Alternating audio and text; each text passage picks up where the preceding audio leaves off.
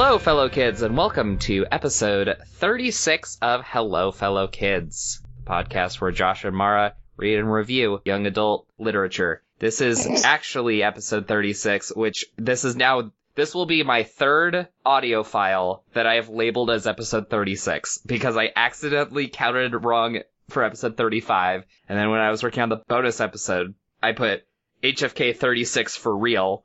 But it wasn't for real. Right, exactly. So 35 was labeled 36, the bonus episode was labeled 36 for real, and now episode 36 is going to have to be like, I swear this time. Wow, I feel like we're comic books. Or uh, there's a like Western novel serialization that I don't know why I was going on a Wikipedia rabbit hole for it, but I was looking it up, and then it has a list of all of the books, and there's just an asterisk partway through the list, and you scroll down to the bottom, and it says, for whatever reason, there is no book 12 in this series. oh no. that like multiple people had to come together to make that mistake. right? Oh, also our odd numbering system. It's we're like the Final Fantasy series.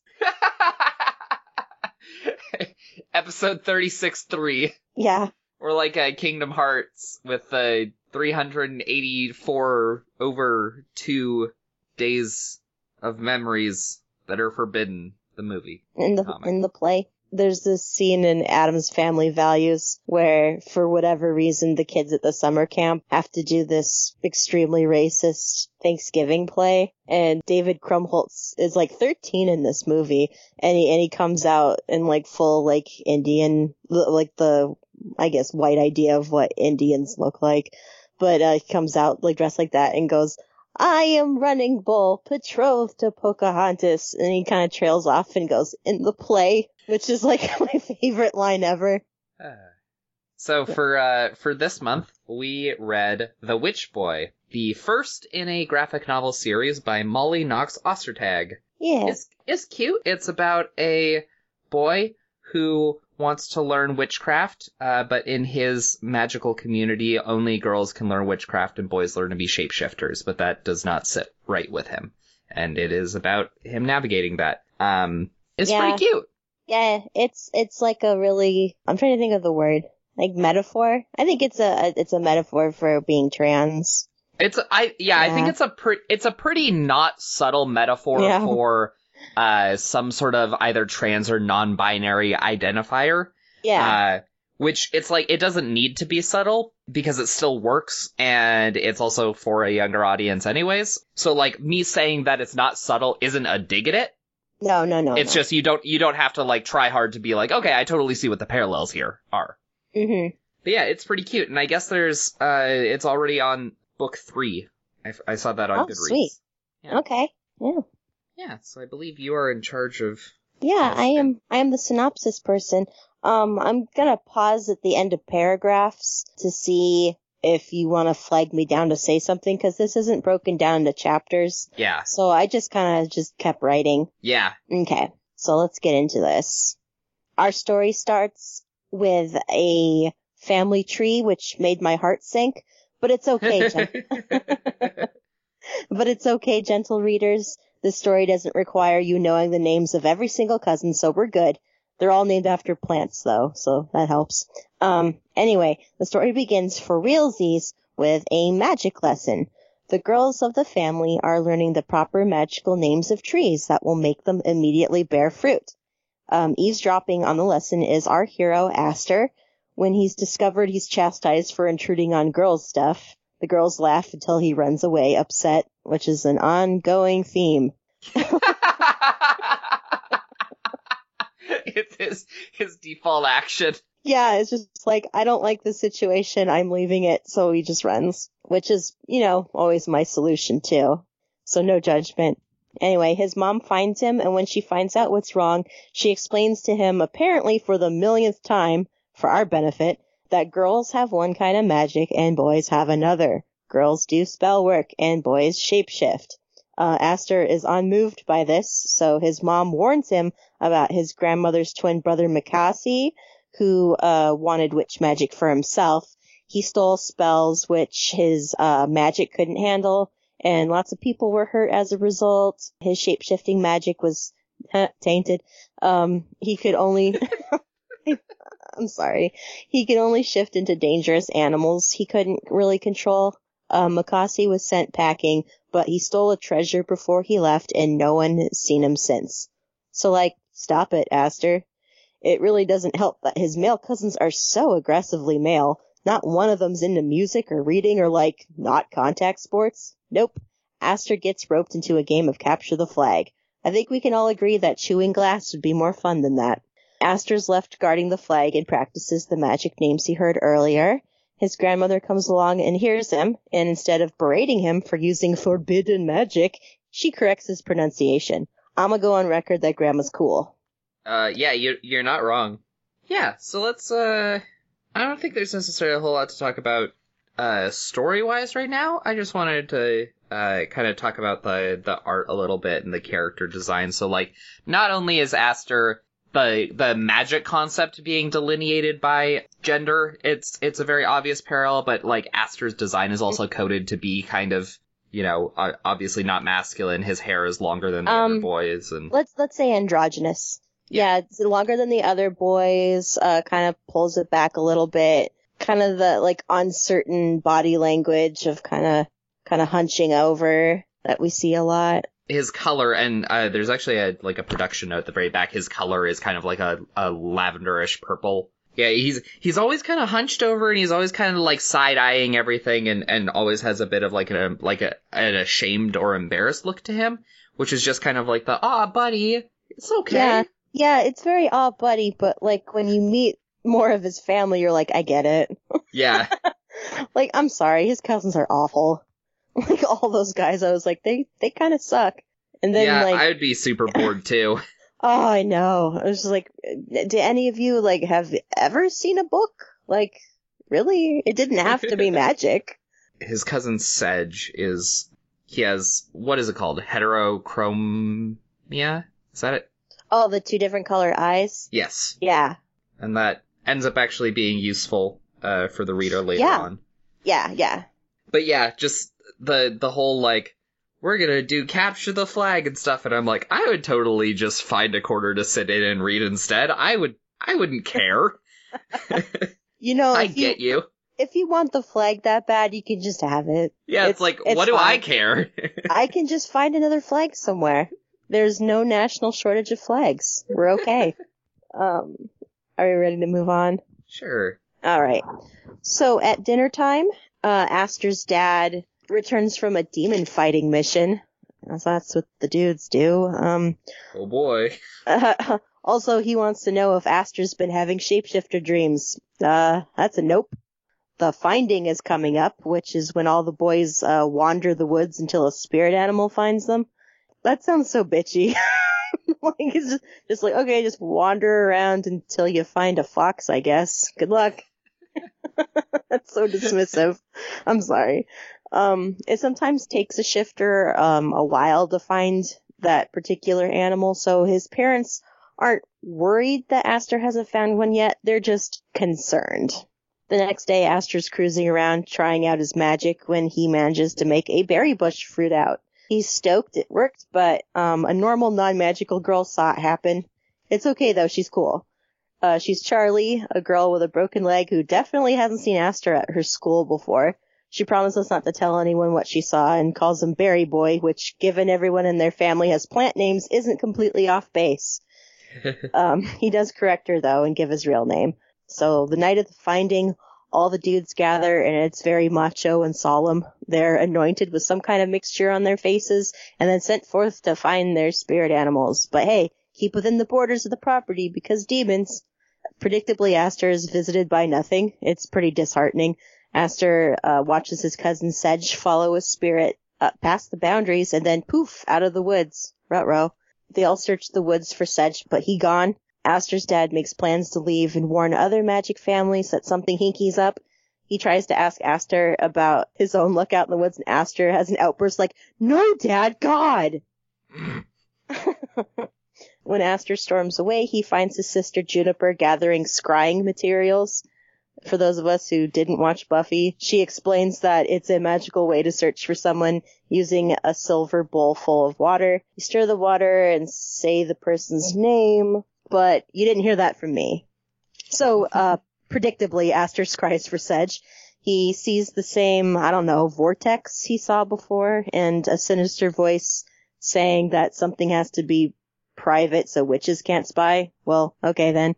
I was just like, how do I describe this? This is kind of hard. I do just want to point out, and this really has nothing to do with anything. It's just a one of the first things I noticed about Molly's art style is the noses. She has a Oh, very yeah. different way of doing noses. Like it's not, it's not like she doesn't have just the two options of like a little badoop button nose and then a like a little pointy nose. Like there, there's the uh like Aster and some of his family have like a, this really interesting bulbous curve nose, and then Yeah. like some of the other ones have these really defined kind of squarish noses. And it really doesn't have anything to do with anything. I just liked that she didn't just go for like the easy options for some of her like facial designs. Like, let's actually try to make these people have different faces while still being clearly family. Yeah. Did you mention that Charlie just casually mentions that she has two dads? Oh, no, I didn't mention that, but yeah, sh- Charlie's got two dads.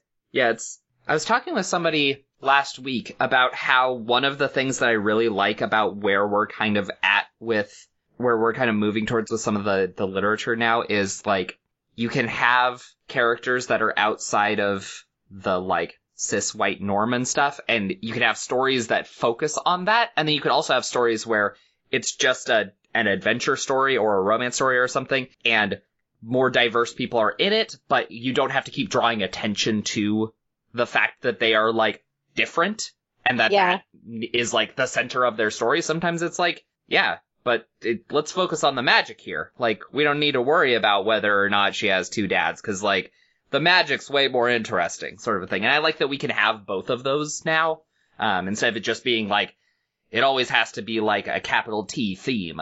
Right, yeah. Which I don't know if I've undermined my own point by bringing up the fact then that she has two dads. well, I mean, yeah, I, I didn't mention it because it kind of didn't really bear Yeah. any weight on the story. yeah. But it was just like a cool little, like, oh, really? Okay, that's neat. Uh, There's been studies showing that, like, girls in particular do well with two parents of the same gender. I think boys struggle a bit more, not because the two parents are bad parents, but just societies are di- as dicks, you know? yeah, yeah, that's So- true. So that's kind of how that works out. I was gonna say that's why uh, Charlie's such like a self-possessed, like strong character who knows her own mind and just just is cool all around. Just like really well adjusted. Um, yeah, I would totally be friends with her. I would too. Like in a second, I if I'd seen her like sitting in the driveway in the chair with her leg all busted and she's like shooting hoops, I'd be like, I need to talk to her because that's kind of cool. She's totally the sort of person where, like, even if we didn't end up, like, super hitting it off, I would always, like, every time I walked by her house, I'd be like, hey, Charlie, how's it going? You know, and, like, always be friendly with her. She seems like the sort of person that would be, like, down to just be, like, you know, if you want to, like, hang out all the time or whatever, that's cool, but if you want to just, like, hit me up every once in a while, it's cool too. She just is so, like, sure of who she is that she doesn't, you know? yeah, yeah, I do know. Yeah. she just said like with even though we don't get to see a ton of her necessarily because this book is only 200 pages and they're uh, YA graphic novel fi- pages, so they go very quick. Uh, I get a very clear sense of who she is. Yeah. All right. So let's get back to it. The next day, the boys gather for a lecture telling them that they need to man up and get their powers to protect the witches and each other. All the boys except Aster have found their spirit animal. Embarrassed, Aster runs away until he, yeah, he just does that a lot. Until he's off his property again and in Normie land where he comes across Charlie again. Well, like I mentioned, she's in a chair shooting baskets in her driveway. Uh, he tries it and sucks, but uh, he asks Char- Charlie if uh, he can unload to her about his problems at home, and she's all for it. She understands the rigid gender standards since uh, she's an athlete and she's getting older now, and the options for girls' sports are limited. Uh, they both agree that if you're good at something, you should be allowed to do it. So um, after swearing Charlie to secrecy, they do some scrying, and he shows Charlie his mom. Charlie thinks it's awesome and wants to know what else Aster can do. He rattles off a short list, but when he says, uh, fix broken things, Charlie perks up and asks him to fix her leg. Aster considers it, and in the bowl he hears his family flipping out over his whereabouts. So Aster rushes home, but first promises Charlie that he'll look into how to fix her leg. All I can picture is how Gilderoy Lockhart tried to fix Harry's arm. I'm waving my arm around right now like a noodle. God. So Aster comes home and he finds out that his cousins, uh, Tupelo and Aquila, boy, I'm sorry everyone, um, are missing. Uh, the parents caution the remaining kids to be on guard. Constant vigilance. So that was like a Harry Potter reference in like one page of my notes. okay. The witches have a lesson where they learn about their, uh, house, well, okay, weapons. I, I was looking at my handwriting and it, I swear to God, it looks like aprons. I, I was like, that doesn't make any sense. Why would they have Today's lesson is on aprons. what are they? How do they work? keep them- Here's how not to wear an apron. How would you not wear, like on your back, I guess? like a cape. Or put it on like pants and you're like, huh? Huh? Alright, anyway, the witches have a lesson where they learn about their house weapons. Uh, they got stones that can predict the future, but they can also capture an enemy because they like roll them and it makes like this like net made of light. Yeah, anyway. And they also have a dagger hilt, but the kids notice a space where something's missing and, uh, that's the sword that Mikasi took. So, way to go, Mikasi. We start to get back to the dagger thing, but Aster's interrupted by a group of his cousins who accuse him of having something to do with the disappearances, because that makes total sense. As their words get uglier, they're drawn much uglier. they are, and when you look at that, you're just like, wow, they just keep getting grosser and grosser looking. Anyway, so that happens until they shift into animals and they try to steal Aster's notebook of spells. And uh, Aster ends up releasing like a magical blast of energy and then runs away. Should I stop there? Uh, yeah. Real quick. First off, I agree that it sucks that Charlie's uh sports limit uh, like are getting limited, but do they not have a girls basketball team? I thought that was one of the only sports that like both genders usually get, but I guess not. Um, maybe their basketball team just really isn't that good. Like the, the, maybe the girls ones aren't afforded the same opportunities that the male ones are. They just get crappy funding and stuff. Yeah, Yeah. that might be what she's talking about. Yeah, I think girls got like soccer and basketball. They sure as shit didn't get football. She said she had she liked softball. Yeah. I got the feeling that maybe she doesn't actually like softball that much. It's just she likes the best out of her very limited options. Well, I don't know. Maybe she wants to play lacrosse and they only have a guys lacrosse team. I think Yeah. I think my school only had a guys lacrosse team, but I'm not hundred percent sure on what lacrosse actually is. I think that's the one where you're just have more money than the other kids. Oh, okay, that's why I have no idea. there, the, my college did have a girls lacrosse team, and I knew, t- and I worked with like two of the girls who were on the team, so I knew that was a thing. The other boys, they're like, come on, Aster, show us. Turn into something fierce like this. And they turn into a badger, a wolverine, and a goose? Or maybe a swan? Well, a badge, a badgers, badgers can kill. Badger and wolverine, I get. Those are fierce, but like, come on, man. You can't turn into something monstrous like a, like a goose? Goose are scary. They can break a kid's arm. Did you know that? They can pluck out eyes. They're horrible. Goose are the bullies of the bird world. I don't know. I think swans are, but goose are like the toadies of like the swans. So the swans would be like, "Hey, fatty," and this one, and, the, and like the goose would be like, "Yeah, tell them." Oh, so you said toadies, and I was like, oh, that band that did Possum Kingdom? I don't even know that band. It's a 90s band.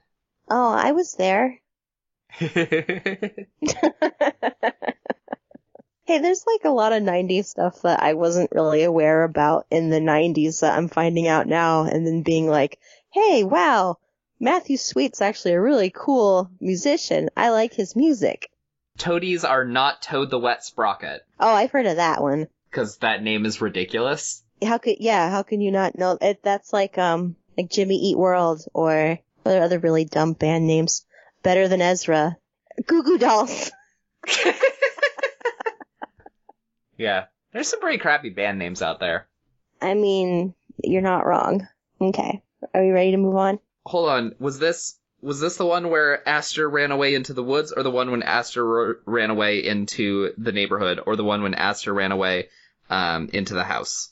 Um, he runs away further into the woods and it gets dark. Okay. Okay. Um, That that's actually there aren't chapter breaks, but you can just like pause every time he runs away. I know. You can call that a chapter break. He does that every time. Like I did that so much when I was a kid that a friend's older brother made fun of me for it. He goes, and Mara's just gonna go run away now. And I was just like, Oh. maybe we quit being dicks. then Mara did run away, and then it didn't really it didn't help her case at all. But like, Well, like I was. what else are you gonna do? I was a, a younger kid. I was like six, and apparently when I ran uphill, my head wagged from side to side. So I guess it looked pretty ridiculous. And the kid imitated that, like, this is you running up the hill, and then like shaking his head while running in place, and it looked really stupid. And I was just like, I'm just running. You were a bobblehead? Don't you start. No, I mean, is that is that what what what you mean? Like, I you can't see me. I'm doing. Like I'm doing. I'm like like sh- a- I'm like sh- like shaking my head no like fiercely like a dog that's like shaking off water is how my head oh, would okay. go. Okay, but you're not like tipping your ear like towards your shoulder, No, I don't. that would be even weirder. That would be even weirder. I should have. That should have been my argument. This could be a lot weirder. No, they they all hated me. They were just reaching for the flimsiest of reasons to make fun of me, and I still hate them for it. And I'm 36. Hey, okay. Back to the story and not my issues. So, uh, night falls and Aster comes across a creature that uh, looks kind of familiar because it has the two colored eyes. It's Sedge in beast shape. He tries to attack Aster, but Aster's mom captures Sedge with spells and uh, they shut Sedge up in a shed, and Aster's mom draws containment runes. Look at my handwriting. I'm like, entertainment? No, that doesn't sound right. well, he is gonna get bored in that shed. Yeah, let's just leave him with a TV. He has spells for TV. So, um, Did any did anyone put any money on the TV? no, because he's in a coma. That's terrible. Okay. Anyway, uh, the mom draws the containment runes and then she writes Sedge's name in the middle. And the mom's like explaining everything that she's doing to Aster until she realizes that she's telling him all this. And then she gets mad and reiterates that the magic isn't for him and then sends him back to the house to help his uncle Kieran. And the way she does it just, it's like, that's not for you. That's for grandpa for later. Don't touch it, you know? that cake's not for you. So anyway, um, Aster finds the adults discussing the Sedge situation. Um, that something twisted his magic to give him that vicious form. They assume, um, the same thing's happening to the other two boys and they worry. And, uh, in the shed, the dark voice, um, chastises Sedge for getting caught and accuses him of wanting to hide behind witches, which makes like Sedge like hang his head like, oh. Next morning, Aster goes into the witch school room. Boy, my writing looks really weird. So anyway, he goes in the schoolroom and borrows a book on bone mending. Uh, when his aunt Iris finds him, he tells her that he scried for Sedge and then describes the cave that he saw him in. And because Iris has good priorities, she makes note of where Sedge was kept. Just kidding! She screams at Aster for using witch magic. That really bugged me. I know, I was just like, I'm gonna was like- slap her. Can you can you set aside that like prejudice just long enough to hear the actual useful information? Yeah. That night, a creature opens a portal in the wall of Aster's bedroom and just comes cruising in like it has every right to. And it reveals that it's the one taking the boys. Uh, Aster tries to call for help, but the creature magically shuts him up and it offers to take Aster with it to teach him how to shift into powerful forms. And the creature says it senses like great power in Aster and has full confidence that he can get Aster shifting in no time. So the creature urges Aster to give it some thought and then performs another spell to ensure that Aster can't tell anyone what just happened, or he can't tell any witches what happened. Uh, and then just before leaving, hilariously, the creature leaves behind a literal phone to literally call him. Okay, so I just had this thought. Do you think that in the world of like dark spirits and stuff, this guy is just the late night infomercial like QVC guy who's like trying to sell people on his service for teaching them how to shapeshift is like call him the next 10 minutes and we'll throw in a bear form at no additional cost. For four easy payments of twenty nine ninety nine, you too can have shifting powers. Cause now that I'm looking back through, I'm like, he doesn't even look that menacing. He just looks like he's trying to like strike a good deal. It's just like, he's, he's got his sales pitch all ready to go. Well, I mean, he's already captured like three kids, so he should be like pretty smooth at this point. Yeah, those are his testimonials. Before I joined the evil monster, I could not do nothing, and now I become vaguely me, but with more fur. Yay. Which is what Sedge looked like. It looked pretty half-assed, and I was just like, this doesn't look good. I mean, not the art, I mean like the shape itself. I was like, is he Right. a fox? What's going on here? Right, it's like you can tell that this is not high-end shapeshifting. No, no, it's like effed up. This is like sharper image level shapeshifting. This is like you look at the shapeshifter like on the website, like on Wish, and then you get it actually in the mail, and then you're like, oh. You can see all the like plastic seams on it. Okay, where am I at? Uh, the telephone. I did really like the literal telephone. yeah, I was. And it's a I it's like a it's like um um There's like one button to push, so you don't. Yeah, it's it's one of those what's the the when you do the spinny dial? Rotary. Rotary, It's a rotary yeah. phone that only has one one button. yeah, so it should be easy to use. Sorry, wrong number. There's only one number. it's like this some like really mean like old uh those single um telephone operator left. The party you wish to speak to isn't available. God. Okay. Anyway, in the morning, um, the witches are trying to summon the creature. Like they're drawing their stuff on the floor and stuff. And, um, Aster tries to tell them what happened, but can't because of the spell. But they aren't listening anyway, so BFD. There's is excitement though when, uh, Sedge is able to speak again. He's mostly turned back human, but still has like pointy ears and it looks like there's still, it's gonna still gonna be some work for him to get back to 100%. He has a hard time remembering what happened to him, but he remembers a cave and he flinches away from his mother's touch and, uh, the creature tempted him with power and then jeered at Sedge when he couldn't handle it. And the uh, creature tried to get Sedge to kill, but, uh, Sedge wouldn't. And it's actually pretty upsetting. Aster goes to Charlie's house and I guess he's able to tell her everything since she isn't a witch. So that's a pretty good workaround, really. It's like, okay, I'll, Yeah. I'll tell you and then you tell them. You tell them. It's like a game of telephone without a literal telephone. So uh, he's considering the offer that the creature made because he needs to learn shifter magic because witch magic's not an option and he, he needs to fit in at home. Charlie reminds him that he promised to fix her leg though, and also she tells him how she broke it, which was from riding her dirt bike off a cliff. She initially dared some boys to do it, and then they counter dared her to do it, which I don't think that's how it works. And uh, well, broken leg. The point is, she dared the boys because she wanted she wanted the opportunity to, to ride a dirt bike, and that was the way she could do it. So, um, I guess Aster got what he needed from that story because he uses magic to fix Charlie's leg. Charlie asks to come to his house later, and he gives her directions and urges her to be careful since his family's on high alert these days. I'd have told her no. it's like, no, that's okay. You don't come over because it'd just be weird. Like security should be at like this kid shouldn't have been able to get through, but she did. But Um, okay. Now, I know, like, I'm, I'm not gonna try and draw any significant parallels, but, uh, when we read Always and Forever, Lara Jean, and then we moved into Prepped, we started noticing some parallels.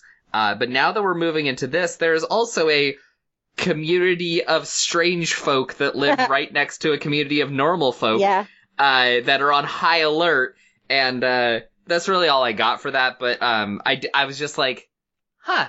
It's like it's almost like playing aesthetic leapfrog across the books. like, Yeah, I think she gets through though because they're looking more for uh, magical problems, Right. and then just this normie kid just kind of strolling through is not going to tip anything off. So, okay, so uh, later Charlie turns up with a baseball bat and a completely healed leg. Woohoo!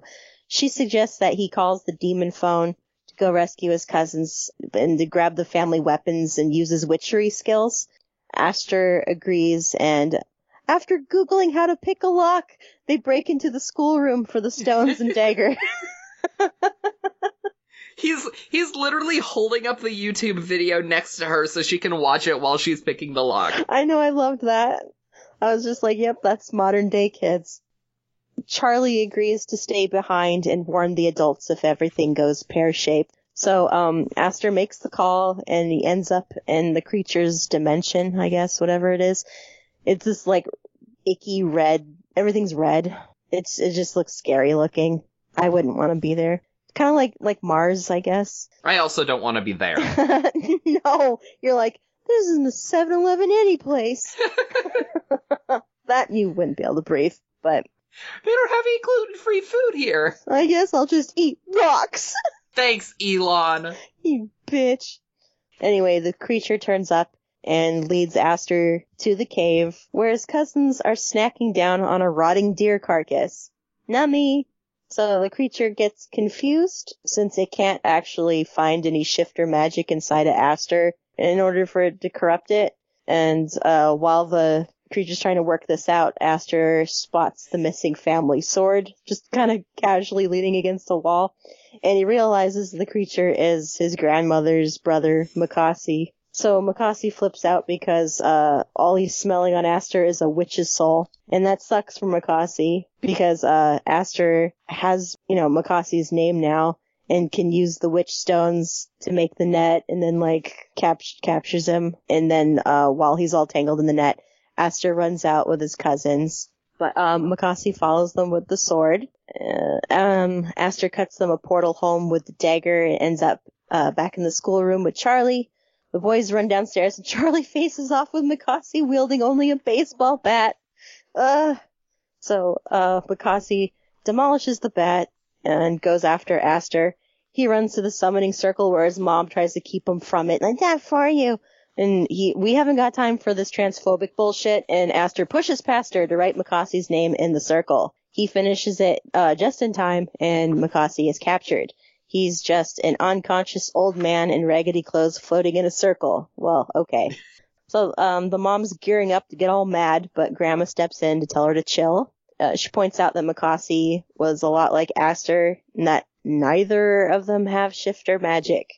Um, he tried to fix that with stolen witch magic, and he was teased and tormented by everyone in the family. So, uh, surprising that self-taught magic he didn't understand didn't go well for him. Uh, Mikasi tried to go home for help, but they drove him away. So maybe this family should stop sucking. The mom's still in total denial about this gendered magic system, so the grandma reveals that she can shift a little herself. Le gasp! Grandma insists that Aster's a witch, and the mom still doesn't get how that's possible, but she's willing to, like, try to understand. I, I guess that's something. So, um, we close out the story with Aster hanging out at Charlie's. He tells her he'll be starting witch lessons soon, and his parents, uh, still don't understand. What's there to understand? Whatever. Anyway, Mikasi's still locked in the spell, and no one really seems to know what to do with him. Maybe they'll figure it out in future books. Charlie asks if Aster's even supposed to be hanging out with humans, and Aster's like, probably not. He likes being friends with Charlie, even though she asks him if he can fly on a broom and he doesn't understand the reference. The end. yeah, it's quick. It's cute. It's quick and cute. Uh, I read it all in one day, like last month, so. I read it all in one day, like yesterday. Well, I win, clearly. I was actually creeped out by the um when the kids are in the other dimension and they're eating the deer because Mikasi has magicked the deer to look like a fresh corpse, and uh, Aster is the only one who can see that it's like rotting and disgusting and like probably gonna make them sick. And I didn't like that. And I, I've I don't like dead things in general. They make me sad, but like dead deer with their like big starry eyes just like staring into nothing are extra sad. Yeah.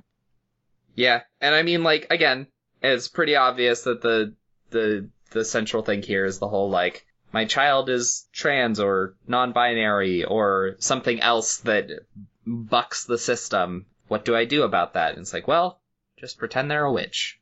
That's the lesson here. No, it's uh, it's good. Yeah. I liked it. I wouldn't mind reading the next one. Yeah, Just want to see what happens next. it was very um, not like middle of the road, bad middle of the road. It wasn't like one of the best things that we've read, but it was it was solid. It's definitely not in the like bottom half or anything. No, like that. uh-uh. um, I wasn't I wasn't blown away by it, but it was it was good. I wasn't blown away by it. I wasn't bored. I Yeah. gave it four stars just because I felt like it deserved four stars. I enjoyed the uh, reading experience. I liked the artwork. It ticked all the boxes. Yeah. Yeah. You picked this up at the library along with a handful of other like YA graphic novels Yeah, at I the same did. time, right? Mhm. And uh you like sent them to me and you're like, which one of these would you be down to do for the podcast? But you ended up reading like all of them. Yeah. Um were there any that you wanted to like, you know, give a shout out to or anything like that? Um, let me open my Goodreads and we'll Okay. and we'll see. Okay, so I read quite a few of these. Um, When Stars Are Scattered by Victoria Jamieson and Omar Mohamed. It's Omar's story as uh, a refugee in a refugee camp, which I thought was interesting because I've never really thought about what those actually look like Mm-hmm. and uh, Victoria Jamieson like draws it and puts it all together and stuff. But it is his story, uh, and Victoria Jamieson is uh, one who wrote uh, Roller Girl. Mhm. So I liked that yeah, um, I really liked uh, the OK Witch by Emma Steinkellner. one. Oh my god, it was so cute. Wh- which one was that? the OK Witch. This girl finds out she's a witch, and her mom's like, "No, we're not gonna do that. It's not a big deal." And the girl's like, "No, but it's cool though." And she gets like a little cat familiar, and it's the reincarnation of like the guy her mom bought their like secondhand store from, and he like speaks Yiddish, so it's like this round little black cat going like "Oy vey" and stuff. And I'm just like, I love this so much. And I also really liked uh, The Phantom Twin by Lisa Brown. It's uh, about these uh, conjoined twins who were in like a, this isn't my term, but a freak show act.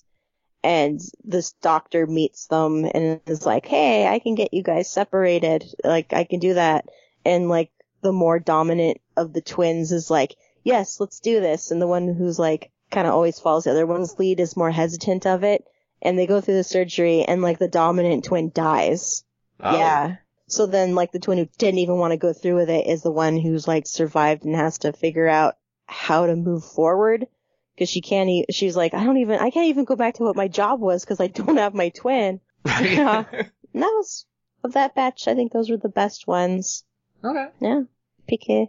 I don't know. I don't think I've read much in the YA stuff recently besides uh, the stuff for this. Um, last night, because it's been uh, it's it's our one good snow of the year, um, which sometimes we don't even get a good snow of the year. Uh, we just get no snow.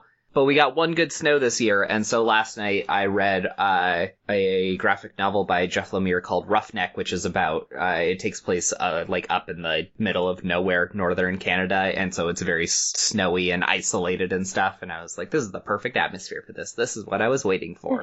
That's the only other thing I've really read recently. I'm still working on Christopher Paolini's new book because it's uh, about an eternity long. I get like 10, 15 pages done a week, so at this rate, I think I'll be done before I move out of the apartment, maybe? We just signed a new lease, so I got like a year. Oh no. Okay. It's not even a bad book, it's just very, very long. And it's, uh, is space sci-fi, which is not something I read a lot of, so I don't have, like, some of the stuff that would just be kind of like shorthand for people is not for me, and so I have to do a little bit more legwork to, to get comfortable with some of the stuff going on in there. That's my big reading project right now. Yeah. Um, yeah. It looks like you're hammering away at it though. Yeah, a little bit. And then I've just been playing a lot of Stardew and listening to a lot of uh, Jenny Nicholson's videos in the background while I play because she's very funny. Yeah. so I watched all 14 Land Before Times. And I was like, there's 14 of them. oh my god. I even listened to a bunch of her like Star Wars videos, and I don't even Star Wars. You don't even go here. Yeah, we've we've discussed the Star Wars or our antipathy to the Star Wars. Yes, Y- yes. You used antipathy in your in the preface of the thing that you're writing. Did I? Uh, it's a good word. did. It's a good word. it's a it is a good word. Yeah. It's not one that I think to use. But yeah, for for those of you listening at home, we've we've both gotten uh, on a pretty good writing kick recently. Um, I would say Mara just in general does more writing than I do, anyways. but um, we we're both working on self-owned projects that we're pretty excited about. Self-owned. What? well, like not not fan fiction. I'm working on that too, though. Yeah, but you're always working on that. Not always. Oh. I write like two big f- fan fictions a year uh, about what it comes down to. And then it's still like such a small fandom I write for that it all shows up on like page one of like the search results. And I was like, this is all the result of two years though. Where's everyone else writing their stuff? Come on. I get consistent hits on this, so someone's reading it. By any chance, have you done the math and figured out what percentage of fan fiction for that specific fandom is your fan fiction? Like, I have n- are you no idea. are you over under twenty five percent? I don't know. Maybe you can look into it yourself and math it out because that kind of thing doesn't interest me. Uh yeah, it very much interests me. I'll have to. Yeah. I will. I'll I'll track it down. and then you won't read any of it because you probably shouldn't. But Why not? why not? I'll read it. Just because I don't know what the original like thing is. That might actually help improve the experience. That'll feel more like an original writing. Yeah, I'll just be like, I can't believe that you like were able to create such a vivid world. I'm actually writing, like the one I'm writing now, it's like, okay, all my protagonists have kind of been, well, I mean, not samey, but kind of similar. So like, I'm like, okay, this one's gonna be like really into sports. Uh oh. So like trying to make them be more sporty. And everyone's been like an only child up to this point because I kind of don't want to try and deal with family. But this person's got like three brothers. And then like I introduced the brothers and I'm like, oh crap, I'm having a lot of fun writing them. yeah, that happens sometimes. You start you, you you start building out your cast and you're like, but I want to keep doing stuff with them, but like they're not integral to what I'm supposed to be doing here. But holy crap, are they fun? Well, the Um, story I'm writing right now, it's kind of, um, not based on exactly, but kind of like inspired, like the person, like the tomboy who is in the story is, uh, into fairy tales. And I've tried to kind of like drop hints in the story where we're going. It's basically plays out similar to Bluebeard. So that's Hmm. why the brothers are there. Do you know the story of Bluebeard? It's not quite as. I mostly know it from the context of fables. yeah, dude, like, keeps getting brides and then says, don't go in that room. And they all fucking go in the room and he always knows they went in there and he murders them. And then, like, the latest bride goes in, finds, like, all the corpses and shit. And, like, he's gonna kill her, but, like, she's got these brothers. She's got, like, a tight family circle and they come and rescue her so she can't get killed. Wait, so is the only thing in the room like the bodies of the other wives? Yeah. So like originally was it just an empty room that he was just like don't go in there? Probably. Man, he knew he knew what his end game was for He that. just- He's like, I need a I need a room full of bodies. How do I start this? He just wanted to kill ladies. I remember reading a story. It was in one of those collections, I think, of the best fantasy and horror stories of the year that Terri Yeah. Windling and Ellen Datlow used to uh, edit together. And there was like a kind of a send up of it where like the young bride shows up and he says, don't go in there. And she's like, cool, I don't want to. And she doesn't. And he's kind of like, doesn't know what to do. Like, why isn't she going in there? she's supposed to care. But she had like this little dollhouse that she always played with and was like, okay, you can fuck off to your secret room and I have my dollhouse. And then like he keeps starts investigating her, just like, what's her deal? Why isn't she curious? Why isn't she going in yet? And he starts fucking with her dollhouse. And then he gets blue bearded for doing that and he gets shrunk down and becomes small size and she keeps him in the dollhouse with apparently other husbands who fucked with her dollhouse. I was like, I like this story, and I don't remember who wrote it, but I was like really satisfied with it That's pretty cool. because I'd be all like, I don't care what you have in there. It's probably like porn. I don't play with porn. I don't care.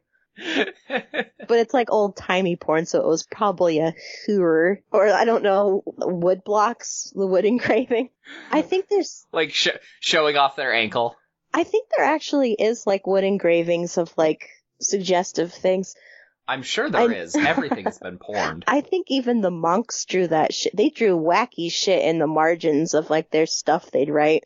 Why is this Bible illuminated with such lecherous drawings? They didn't see anybody and they were bored. Monks be horny. They probably were. Nuns also be horny. I just I can't think of like a more miserable time to have lived than at that time. Just like everybody smelled awful. Yeah. and there's nothing to do. And like anything that could even give you the slightest bit of enjoyment is like, that's from the devil. And you're like, well, what am I supposed to do then? It's very simple. What you're supposed to do is make other people feel ashamed about wanting to do things. That is your new hobby. And I would like doing that. Yeah. Then that's from the devil. Shit. God, no, it just sounds miserable. I'm just glad I wasn't there. I think I was born in the correct time. It's like when people say, like, you know, I was born in the wrong generation. It's like, no, trust me. You're the right. Trust You're in the right place.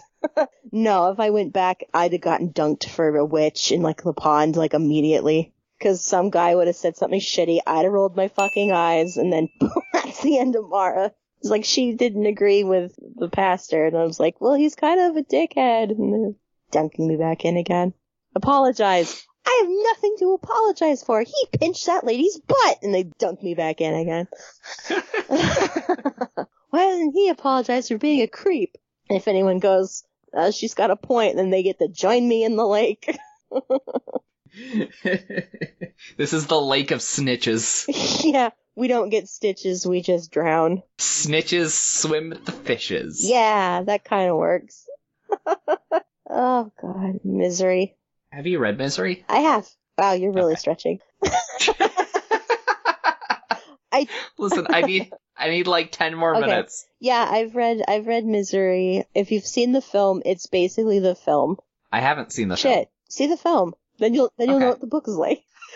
What if I read the book? oh, it's Oh, nothing like that's- the That's one of the Stephen King films Stephen King did enjoy. He Oh, okay. loves Kathy Bates though. Like any, they always like seem to try and get her for adaptations of his work, and he's always just like, "Yes, thank you, she's the best," and he's correct. Though I did see the, this video essay by this little British shithead guy, where I was like watching for a while, like, okay, okay, and he says that Kathy Bates was terrible in that role, and I was just like, "You're a fucking fool! I'm not listening to this video anymore," and like click Click. and I clicked off. Yeah, I was just like, oh my god.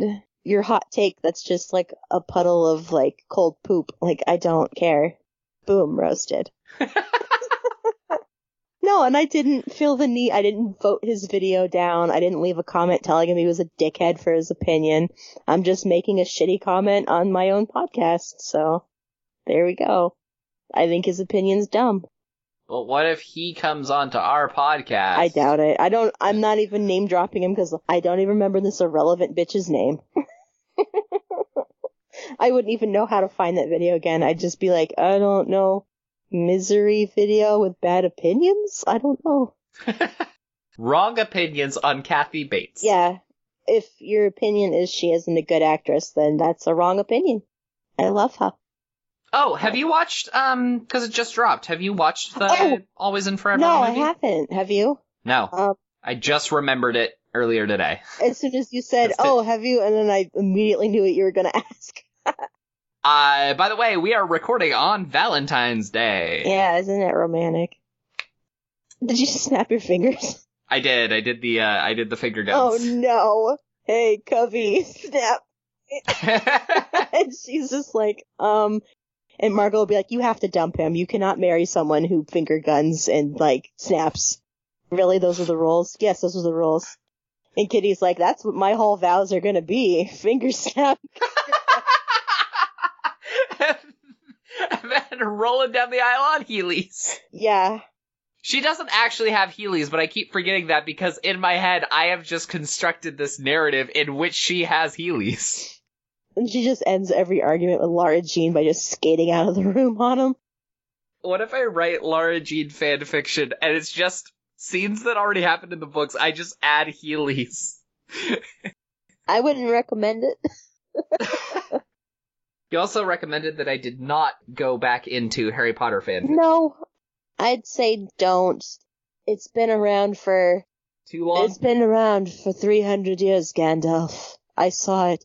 Um, and like every idea's been done. Every like, like there's nothing new to add to it. So yeah, there's kind of no point. I think it would just kind of maybe look at it and see if there's like a rare pair that you'd be interested in like diving into. But I think even that could potentially be kind of dangerous as well.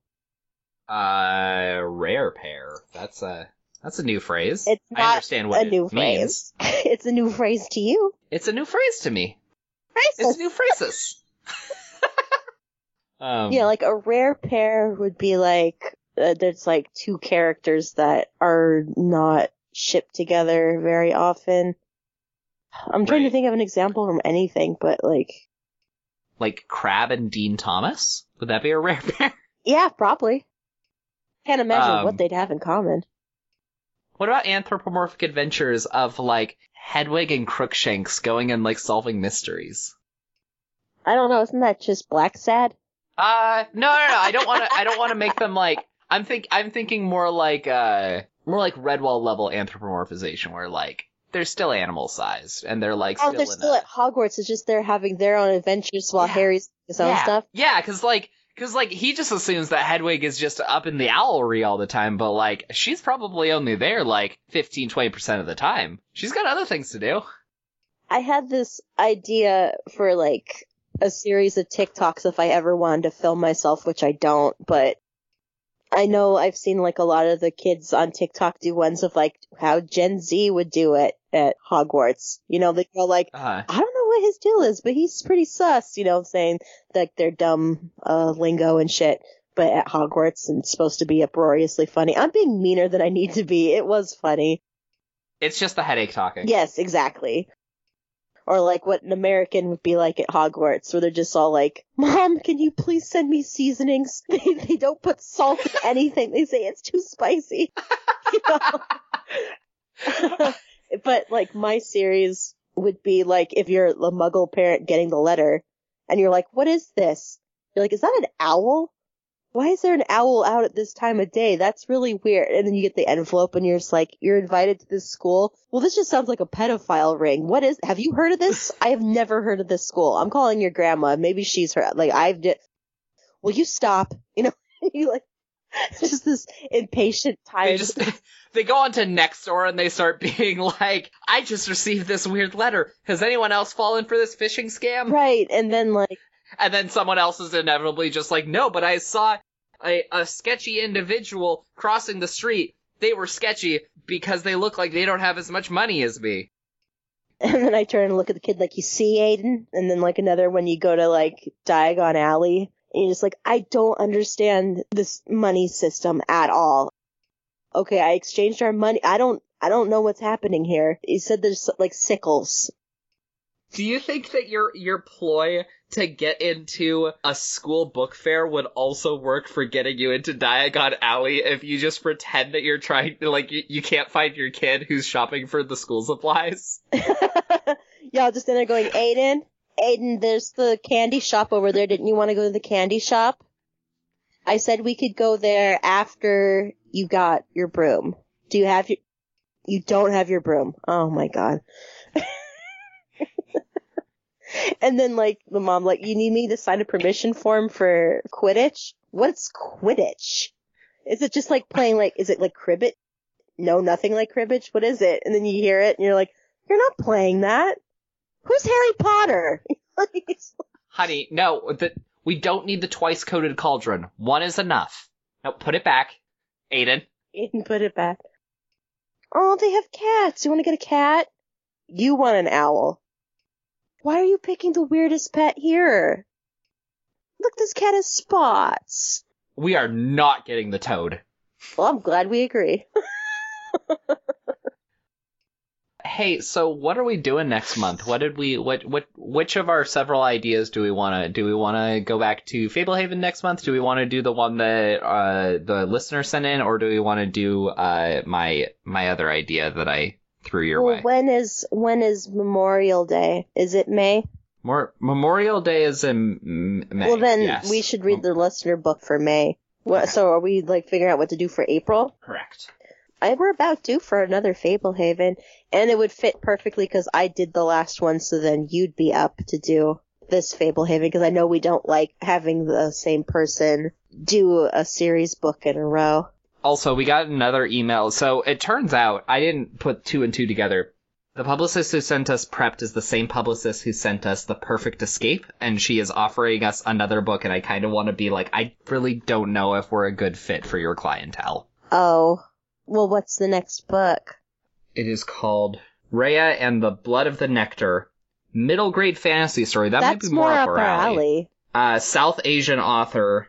Fighting for what is right, discovering oneself, understanding complex family dynamics. Yeah, I mean, I would say that this Yeah. one probably seems more like us. It does. It is, of course, the start of a series, but that's, you know, there are worse things. That would actually be, it looks like it comes out on June 1st, so we could just make that the June book if I say yes. Okay. Good Uh, plan. Cool. Didn't even have to try on that one. It comes out by Mango and Marigold Press. I've never heard of them. That doesn't mean that they're they're bad. Curious if she's if this is her first book ever or just her first YA book. Looks like it might be her first book ever. All right, well then, cool. We can probably start wrapping things up if you want. Yeah, because now I'm starting to sneeze and I don't know why. Are you allergic to headaches? Aren't most people? My allergy to headaches manifests as headaches. Okay. So, for next month, we are going to be diving back into Fablehaven with book four, the.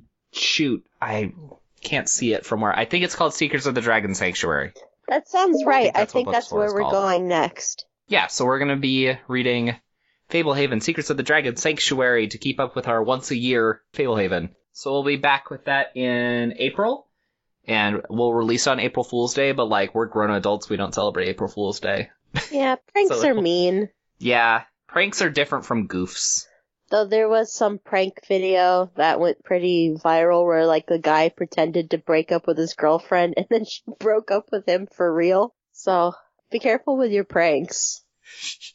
Ah, so, Hello Fellow Kids is hosted by Mara and Josh, produced by Josh, music provided by Ben Ash. Visit him at benash.com. If you'd like to contact us, you can email us at hfkpodcast at gmail.com. We are also on Twitter and Instagram at hfkpodcast. We will be talking to you guys in just a few weeks with Fablehaven 4. Thanks for listening. Bye. Bye.